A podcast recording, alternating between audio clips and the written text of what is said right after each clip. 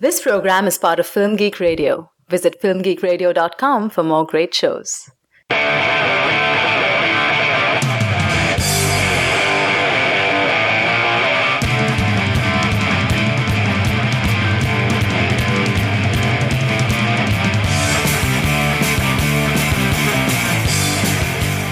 Hey, movie addicts, welcome to Cinema Fix, your stop for the purest, highest quality movie reviews on the block. I'm Andrew Johnson, and I'm joined today by my fellow dealer, Monica Castillo. Hello, Andrew. Hey, Monica, chopped anyone's head off lately? Mm, can't say I have. I like to pace myself, you know. Well, I got this mysterious package in the mail, and I'm kind of afraid to open it. Uh, I I don't blame you. Sketchy DVDs. There's a disc in it, but I don't know what it is. I don't know if it's like a screener or some cool new video game. It just says Ola yeah, it just says hola. with a smiley face on it. I hope. Oh, as always, you can subscribe to CinemaFix on iTunes or Stitcher and email us at cinemafix at filmgeekradio.com. You can also call and leave us a voicemail at 336-793-2509. We would love to hear from you. This is part two of episode number 70, focused on the movie The Counselor. So if you're looking for part one, you are listening to the wrong file. Go away. We're going to spoil stuff for you. If this is your first time listening to the show, Basically, this this is the program on Film Geek Radio devoted to discussion of mainstream blockbuster films, and each week we release an episode in two parts. The first part is a spoiler-free discussion, and the second part, which you're listening to right now, is the more in-depth analysis of the film, complete with spoilers, and it's designed to be listened to after you've heard part one, or at least after you've seen the movie. Again, this is part two, so if you don't want us to ruin everything for you, stop listening now and go check out part one. This week we're talking about The Counselor. Here's a clip. Do you know what a bolito is? Nope. Mm, Bolo is one of those skinny neckties or uh, one of those things you throw Argentina. Yeah, right. now, in this case, it's a mechanical device. And it has this small electric motor with this rather incredible compound gear that retrieves a steel cable, battery driven. And the cable is made of some unholy alloy, almost impossible to cut it. And it's in a loop. And you come up behind the guy and you drop it over his head. And you pull the free end of the cable tight and walk away. No one ever even sees you. And pulling the cable activates the motor, and the noose starts to tighten, and it continues to tighten until it goes to zero. Cuts the guy's head off. Yeah, well, he can. There's nothing he can do. No. Okay, Monica, we just need to go ahead and get something out of the way in this discussion. oh, Cameron Diaz has sex with a car in this movie. forever scars you. What did you think of that scene, and what do you think the purpose was? Well, like I said in part one, I kind of got a vibe, at least in this story, that women are framed as women be crazy. So this all just served like the way that Javier Bardem's character explains it. He's like, I, you just can't unsee that. This is crazy. That yeah, women be crazy.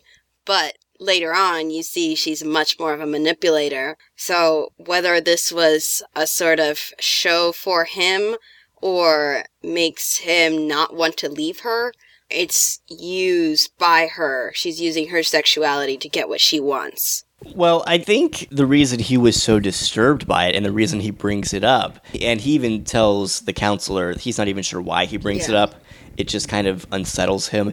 It's because it's such a display of power. This sort just this attitude of I am who I am and I'm going to do what I want. And she will do your car on top of you. Yeah, like the like your this sign of your wealth and your power. In your manhood. Yeah, I'm just going to have sex with it just to show you I can. hmm And it's the first real sign we get that Malkina is really the femme fatale. She's the brains behind it all. She is the predator. She's the cheetah. Yeah, she's the cheetah. Almost literally because she has those tattoos on her back. Yeah, I mean, do you th- again? Subtlety. This movie's just this movie's just a little heavy-handed when it comes to its central metaphor. Like we get it, Cormac McCarthy. This is about predators and prey, and how the predators are going to kill the prey, and there's nothing the prey can do about it. Okay, we get it. you don't need to hammer it in. Also, what kind of rich people does he know? Yeah. I like someone who who wrote that this story depicts people like rich people like it was an Oliver Stone film. It's so much to the excess. Right. And as you mentioned in part one, the Cameron Diaz character Malkina, she's presented in contrast to the Penelope Cruz character Laura, who is very virginal, seems very pure. She doesn't know what's going on in the background. and at times, uh, I read one review that pointed out that she chooses to remain ignorant.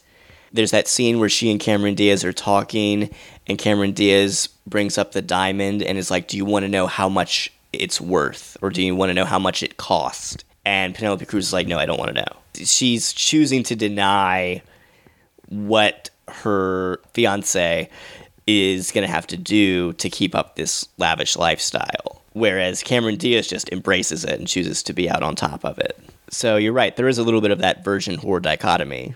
I mean, it was very obvious just how to the extremes those characters were played because obviously I don't believe that people operate in extremes like this or at least personality wise, but it was such like a sketch outline like this is the good girl, this is the bad girl. It was a little too much. Again, added to my feeling that Cormac McCarthy has issues with women. Someone want to answer that for me? Is this a normal thing in his books? Cormac McCarthy doesn't have a women problem. Cormac McCarthy has a people problem. He just hates people. He just thinks people are inherently evil creatures. Well, it would be, I guess, more placed on the personality of the person more so than, I guess, essential characteristics. Like the virgin, something like as simple as the virgin whore dichotomy was just, it's too simplistic for ladies, whereas mm, for the guys, it seems like it's personal failures on their part that cause them their ultimate downfall. Right, and you're right when you say that these are really just archetypes. This whole movie is just filled with archetypes and not real characters, in my opinion. And it seems like he's consciously doing mm-hmm. that. I mean, the the opening scene is Michael Fassbender and Penelope Cruz in bed for a good amount of time, for probably at least 30 seconds. We don't see who it is under the mm-hmm. covers. We hear their voices and we just see them, uh, you know, rolling around under the, under the sheets. sheets, but yeah. but they're indistinguishable. We don't know who they are. They could be anybody. They're not individuals. What false hope that beginning was. I was like, oh, this could be a happy movie. She gets, you know, oh, yeah. service by Fassbender. Awesome. you thought I was going to be happy because she had like the best orgasm ever. and then the happiness ended. it Yeah. died. Yeah, she was uh, sopping, I believe he puts it, and then you have constant references to moisture throughout the film, and it seems like everyone is always sweating or has some sort of liquid on their face. It was very, very strange because it's it feels like a very cold movie, but everyone just seems like they're constantly sweating. I was gonna say subtlety, not not a thing. Right. It, there's just so much foreshadowed from the very beginning. As soon as Brad Pitt brings up the bolito, you know someone's going to die like that. As soon as he mentions the snuff film, it's going to pop up again. But it's so distant at times that I don't know about you, but I had trouble piecing together the whole drug plot and what exactly was going on. And I'm not sure if I'm just slow and I missed it, or if Ridley Scott and Cormac McCarthy were being intentionally vague because it really doesn't matter what the details are. All that matters is that Malkina's in charge and it's whatever happens, it's inevitable. Yeah, I was intrigued by where the plot was going, but yeah, the specifics of the case and how the counselor gets involved in all of this is kind of skipped over. Like he's already in by the time we jump into the story. Well, he's he's making the decision to to go in, even though everyone is telling him you probably shouldn't. But then there's that whole thing with Rosie Perez and her son, where I was just trying to figure out. So wait, her son was delivering the drugs or the money to Michael Fassbender or to wherever it was supposed to be delivered, Yeah. and Malkina set it up so as a result of him dying the cartel would be turned on to Fassbender, and it, it was just kind of like a huge coincidence Yeah. that the courier would be the son of this client. I Well, was, i- I is she in jail out, like, for some drug related offense? I'm I'm taking it. So it's like the family business. Right. I was just, well, I was just trying to figure out like what did Malkina set into motion and what was just coincidence because it kind of seemed like the fact that this guy that they they killed being Rosie Perez's son and it tying back to the counselor it almost seemed like coincidence. And at one point uh, Fassbender even says like it was a coincidence. And I think Javier Bardem's like well the cartel or you know these people they don't believe in coincidence. So I was just trying to figure out is it was it really a coincidence or what was the what was the plan exactly? And it was just hard for me to piece together the details and I think that's why the film feels so rough because you don't really get a full picture of these people and what they're doing. You just get this overbearing tone and this sense of well whatever's happening it's not going to end well. You're not going to be filled in. Just take it as it is, which is kind of something that American audiences aren't used to and may not appreciate. But even then, this one felt more messy. Like, I think that's accurate to say it's more of a tone. It's more of a theme to get across than, say, a story. Right. And I think one of the reasons it doesn't work is because it forecasts that theme mm-hmm. from the very beginning. I mean, if you look at something like No Country for Old Men, that's a movie largely about the same thing about how death and this force is coming for you and you cannot stop it and it's all inevitable. No matter what you try to do, you mm-hmm. cannot escape it. But for most of that movie's runtime, it works because you think that Josh Brolin's character can get out of it. You think that there is a chance. You think that he that that his actions will matter. And then when he just dies, you realize, oh no, that's not what this movie is about. Whereas with the counselor, they they tell you straight up from the very beginning, this you, Yeah. you cannot escape it. So just banish that thought from your mind. And as a result, there's not very much suspense because they tell you from the very beginning everything is futile. Yeah, it goes back to that subtlety, not a thing here. Right, and it's just a matter of structuring your film. If you want to have a very fatalistic film that's about how people can't escape, you need to at least start off by giving the audience the illusion that escape is possible. Otherwise, I feel like as viewers, we're not going to be very engaged. Yeah, or something about the central character that makes us really intrigued, and I don't think they built that into Fassbender's counselor. Is that he's just he goes from cool, yeah, I got this to freak out mode. So it's kind of like, so why do I care about this guy that he just really messed up? it's too distant. The characters are a little bit too archetypal, and the I mean the actors are Yeah. good. I think they're giving good performances. They're Um, delivering d- lines of dialogue that could choke the average person. right, and I mean there's a scene where Michael Fassbender's in a car on the phone, and Mm-hmm. he's starting to realize what we the audience have known all Yeah. along, which is that he can't escape. And he just the look on his face. It, it's a it's a good performance, but it's hard to feel fully invested in that character because we don't really know him. And I'll even defend Cameron Diaz. A lot of people are saying that she's the weakest link in the film. I actually liked her performance. I think she's having a a, grand old time. Yeah, I thought she Yeah. she loved being the femme fatale, like the bad girl. This was what we wanted from like bad teacher. No, no, no. Here's no holds bar. She's all out on this one. She does a card, man. yeah, she seems like she's having fun. She's into it. She's she's she's enjoying the material. And I don't know why people are saying that they didn't like that. Is it be, maybe it's because it just her character because she's the predator. You know, her character isn't quite as desolate and as doomed and as serious Yeah. as all the other characters. So maybe it feels a little bit out of place. Maybe they still have her image from when she did the mask, and they can't get over that. I yeah, I, I don't know, but I, I thought that she did a really really good job. I did too. So I don't understand all the Cameron Diaz hate out there. I wanted to ask you what you thought about using the Mexican drug war because I actually just came across a documentary called Narco Cultura about how it's escalated in the past few years to an epidemic uh, proportion and just how big the killings are and how violent they've gotten. It's very indiscriminate. It's totally a power play against the citizens of many cities across the area. What did that feel like for you as a sort of like backdrop for this story about rich people? I get the impression that Cormac McCarthy has used uh, the Mexican cartel in his work before, and that it's pretty much the same. It's pretty much always the same. The Mexican cartel is death and danger, and you cannot escape, and Mexico is a horrible, awful place to be.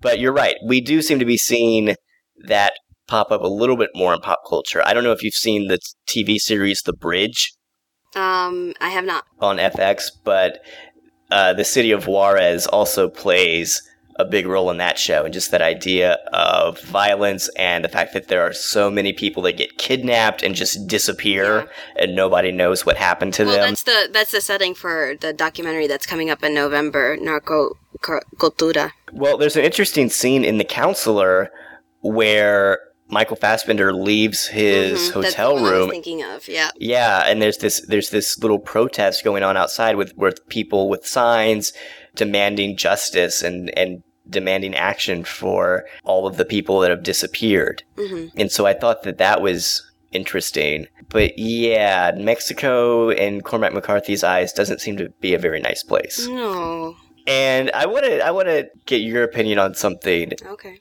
I want I want you to tell me if I'm being subconsciously racist Oh my. about something. We talked in part one about how every character in this movie spouts philosophical monologs. Mhm. It seemed particularly awkward to me when there were non white characters speaking those lines. And I was trying to figure out is it the performance? Is it the writing? Am I being unconsciously racist? Is it because I'm assuming that English is not these characters' first language, so therefore it's unrealistic for them to be able to speak it so eloquently? It just, something seemed a bit off, and I was trying to figure out if the problem was the movie or if the problem was me. Do you really want me to answer that? Yes, I want you to answer that. Yeah, sounds a little racist, yo. Um, because there are definitely non-white professors in English that can probably Right. recite amazing prose better than you and I, as native English speakers, could. Well, it was also the fact that, okay, you've got Javier Bardem, who seems to be just playing a drug dealer, Mhm. and we're not quite sure how educated he is. And just the way he would phrase some of his lines, I'm thinking that sounds so written. Again, it sounds like it would be, it would work better on the page. I mean, I felt that for a lot of the characters. Well, yeah, yeah, The same thing with uh, Brad Pitt, who kind of has a sort of is it his accent like Texan or something, or Louisiana. I can't remember, but he had such a drawl on him that he would say these really long, you know, if you think I'm your friend, and you know all that sort of stuff. I didn't write it down, unfortunately. This is too long of a quote. But when he was saying them, I would also kind of think like, no one talks like this. yeah. And the worst offender to me was that that big phone call at the end that Michael Fassbender has with the the Mexican official, and I was trying to figure out is it the actor? Am I racist? What is going on here? little racist because you know people can still afford education in America. I don't know. Maybe maybe it's just the context and the fact that they're on the phone.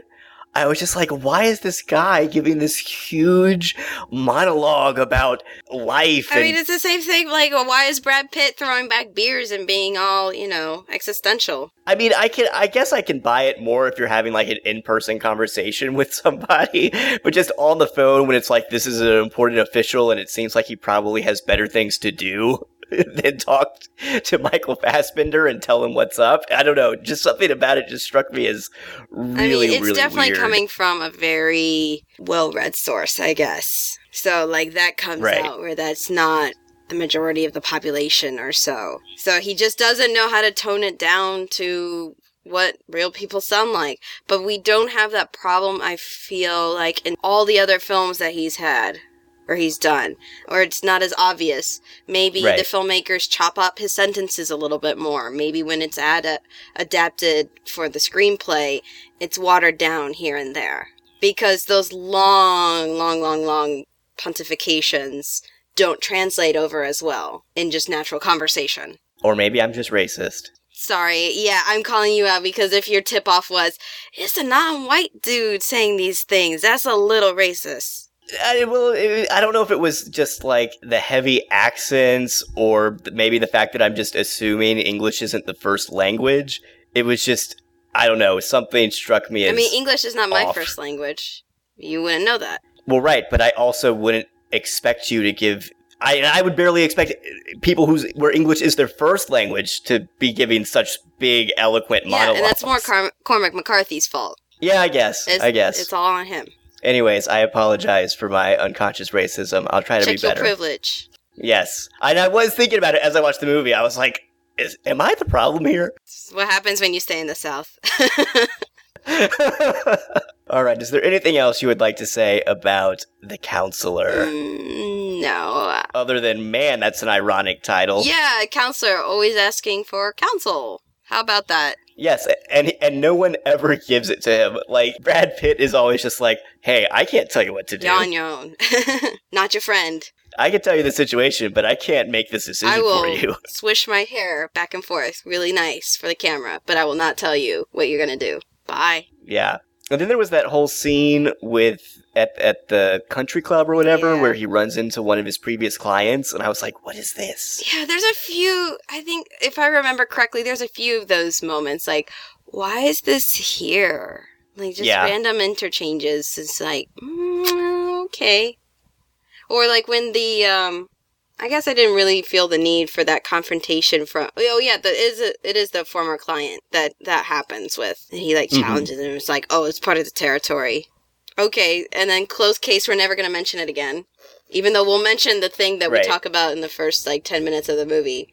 Cut someone's head off with a wire. Yeah, and the violence in this movie is so cold and not thrilling at all. It seems like Ridley Scott, as the director, is doing his best to make sure the violence is not thrilling in any way. And I was wondering if that is why they don't show the snuff film. I'm kind of glad they didn't. How's that? Yeah, I'm glad too, but there's also that morbid si- side of me that was like, oh man, is he gonna watch it? Is he gonna watch it? And I was wondering, like, okay, did Ridley Scott as the director or Cormac McCarthy as the writer go, okay, we don't need to include that scene because it's not necessary, the audience will get the point, or did they do it because was it just like we don't want to present any violence? We don't, we don't want to appeal to the more morbid side of the audience's Yeah. Or to at least glorify the violence.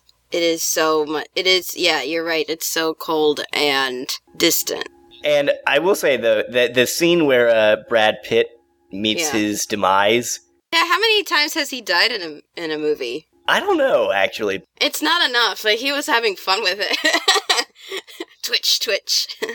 Like the whole scene is just him walking through the streets and it's crowded and you just know something's gonna happen and it w- it really worked for me. And the jogger passes him at first.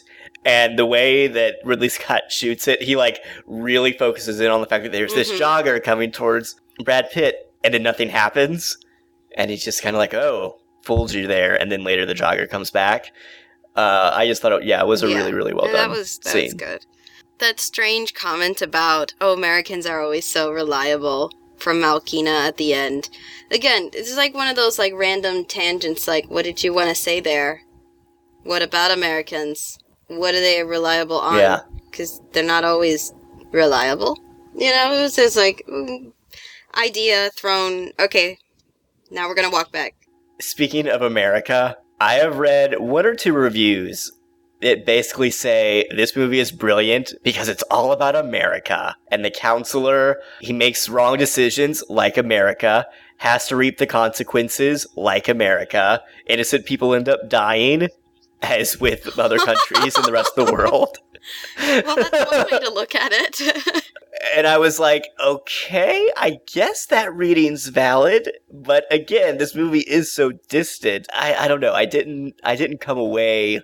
And you know me, Monica. I I I like to overanalyze things, and I didn't come away from this movie. No, I did not pick that vibe up at all. But it's a it's an interesting reading into the film. Yeah. It's probably a lot better reading into the film than choking on dialogue. But see, even if that was the intent, I feel like we've seen so many more engaging movies about that and about how America has and, and movies that are just allegories for about post 9/11 America and everything that happened. Mm. That I'm not sure. I don't think that the, this movie really adds anything to the conversation, except you're right.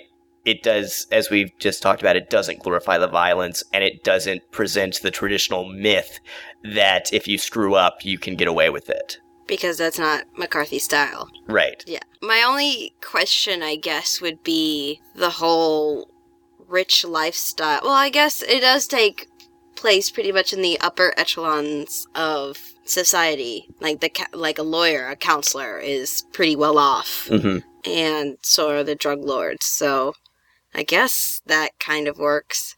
Yeah. I was more worried, like if if this was really about America, wouldn't we be the super rich ones instead of trying to? Well, maybe because he's trying to pay off debt, yo. We, yeah, we're the counselor. Yeah. We, we think we're all that, and then it turns out we're not. So are we asking for help? Because that seems very un-American. and nobody's offering it. Shoot first, ask questions later, and that's what gets us into trouble. yeah, I mean, if you want to read the movie that way, is and I think okay, it is it is I think a valid point to say that this movie is subverting traditional Hollywood tropes, and it's subverting this idea that we can go to the movies and be entertained by violence and Mhm. come away feeling like, oh yes, it is possible to escape the consequences for our actions, and it is possible to ult- ultimately triumph at the end, no matter what. And so I think that this movie is an interesting subversion of that, but I just it just wasn't engaging enough on either an emotional or intellectual level Mm. to really draw me in. I mean, I would say if you want to see a cold, distant movie like that, go watch something like Funny Games, for example, which is very much the same way, but it, it's making an effort to make sure the audience realizes that that's what the point is. Mm. You're used to these myths and these ideas about your entertainment and how life works, and we're going to deny you that. Fair. So yeah, the, the counselor just it just seemed like it was doing stuff that I've seen before done better. Yeah, no, certainly. It's a curiosity piece to watch. Right. It's not like I can re- recommend it on good faith. right. And it, I mean it's certainly not the worst movie of the year. No, that's uh You know. we haven't even finished the year. I'm always very hesitant to call worst movie of the year 2 months before the year ends. I'll at least wait till end of December, January. Who knows? Maybe like the Teletubbies movie will like get released or something and then we really got a problem. Hey, I sat through a good day to die hard. Okay. Yeah, yeah, so did I. I have not forgotten that. the counselor was better than that. At least it was shot better. That's true. it was. It, it, yeah. It, it, it- visually, it's a, it's a it's a well done movie. All right, Monica. Let's move on to our final segment of the show. Reboot this. We haven't done reboot this in a while. So we're rebooting this to reboot this. So, Reboot This is a segment we like to do, and how it works is that we're, we're going to pitch either a prequel, sequel, or remake to the movie that we just discussed, because Hollywood insists on everything becoming a franchise, if possible, these days. So, Monica, if Hollywood came to you and said, Ridley Scott and Cormac McCarthy really don't want to do a sequel to The Counselor, they've, they've said all they need to say, they think that everyone got the point but we want to make more money and we have some of these actors on contract to come back for a sequel if we do one or, or more installments you can do whatever you want with it monica and you have an unlimited budget what would you do Maybe do a prequel. Let's flesh out some of these characters. I'm interested how Penelope Cruz got mixed up with the counselor. You know, little things like that. How Malkina fits into the picture. More so than she just kind of places herself in this position of power. Well, let's see her climb up to that top. Um, sort of deal. I'd be interested in that, and I'd be interested in another screenplay writer. because you want something a little bit more optimistic for the rise to power Oh, I don't know if it has to be optimistic per se. Obviously, it can be on a big downer beat like the counselor was, but it certainly could use with a few edits hmm in terms of just the lines of dialogue. Again, the fact that some of those monologues Right. Shakespearean length, you could probably chop that up into more of a conversation. Get like Werner Herzog on it. Someone who has at times like a kind of cynical existential view of the universe, but not quite as bad as Cormac McCarthy. Yeah, like I, they don't have to take out the negativity. I'm okay with the negativity. The thing is, when it's so cold and distant that I don't really care what's going on in the picture, ee, we have a problem. I think I would want to see a sequel all about Malkina getting what's coming to her. I think that now that we've we've seen we've had time we've had this one movie to see oh Malkina's in control she's the predator Should we just assume that Fassbender dies off, or does he come back for revenge? oh no he's he's just gone He's do- he's gone. All right, fate worse worse than death, Penelope Cruz died so he wouldn't have to or something. Yeah. because isn't that what the guy asked him on the phone at the end like would you die for her Mm-hmm. and he says yes and that's why they don't even give him that they kill her off Yeah. yeah like no we're not even gonna let you do a noble sacrifice sorry Actually, I thought it was like oh, it was already too late. It was like, well, that was. Sorry, dude. I wish you called earlier. so yeah michael fassbender's not in this film he's off he either killed himself or he's just in self-imposed exile or something i just want to see what happens with malkina because what was missing from this movie i think as we talked about earlier was the idea that well maybe fassbender could get out of it Mm-hmm. could make the right decision could do something at the end to ultimately triumph Yeah. We've seen now that uh, the Cameron Diaz character, Malkina, she's used to being the predator. She's used to triumphing. She's used to getting her way. She has the smarts to potentially get out of it. Mhm. I want to see the sequel where she makes a mistake and ultimately comes to realize, oh no, I'm no longer the predator. Mm. Now I'm the rabbit on the run, and I can't stop what happened. And whether or not she fights back or she has to succumb to fate. right. I mean, ultimately, she's going to lose. Okay. but she seems like a character that, yeah, she would much more so than the Fassbender character, who we didn't really know very well. Uh, she would try to fight back and be like, "Well, no, I'm in control. This can't happen." Yeah. So I, I, I think that would that would be much more engaging. That would be more like the No Country for Old Men model. Gotcha. I think let people think that you can get away with it, and then no, you No. can't. Psych. All right. Well, I think that'll wrap it up for part two of our discussion of The Counselor here on Cinema Fix. Don't forget to tune in next week when we will be discussing Ender's Game. We would love to get your feedback on the show. You can email us at cinemafix at filmgeekradio.com or comment on the website at filmgeekradio.com. You can also subscribe to us on iTunes or Stitcher. So if you liked this episode, please write us a review. That would really help us get the word out about the program. You can also donate to us through the website. We really appreciate your help. And don't forget to check out other great shows on Film Geek Radio, including The Thin Place, The Nerdy Projectors, and our two new TV themed podcasts, uh, The Briefing Room, which is all about Homeland, and The Agents of S.H.I.E.L.D. cast, which is all about Marvel's Agents of S.H.I.E.L.D. Monica, where can people find you online? People can find me online on Twitter and Tumblr at mcastimovies. That's M-C-A-S-T-I movies. They can also find my work reposted on the Boston Online Film Critics Association website at bofca.com.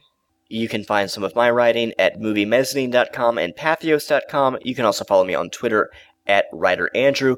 Be sure to follow me, and we can continue talking about The Counselor. And you can let me know what you thought. And you can tell me, is it all meaningless? Is there a point? Should we continue on?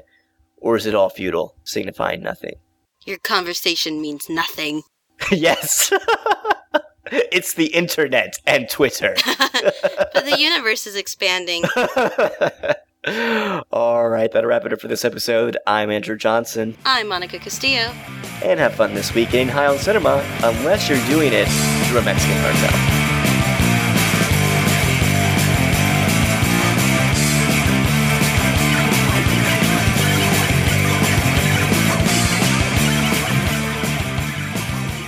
This has been a Film Geek Radio production. Film Geek Radio. Yeah.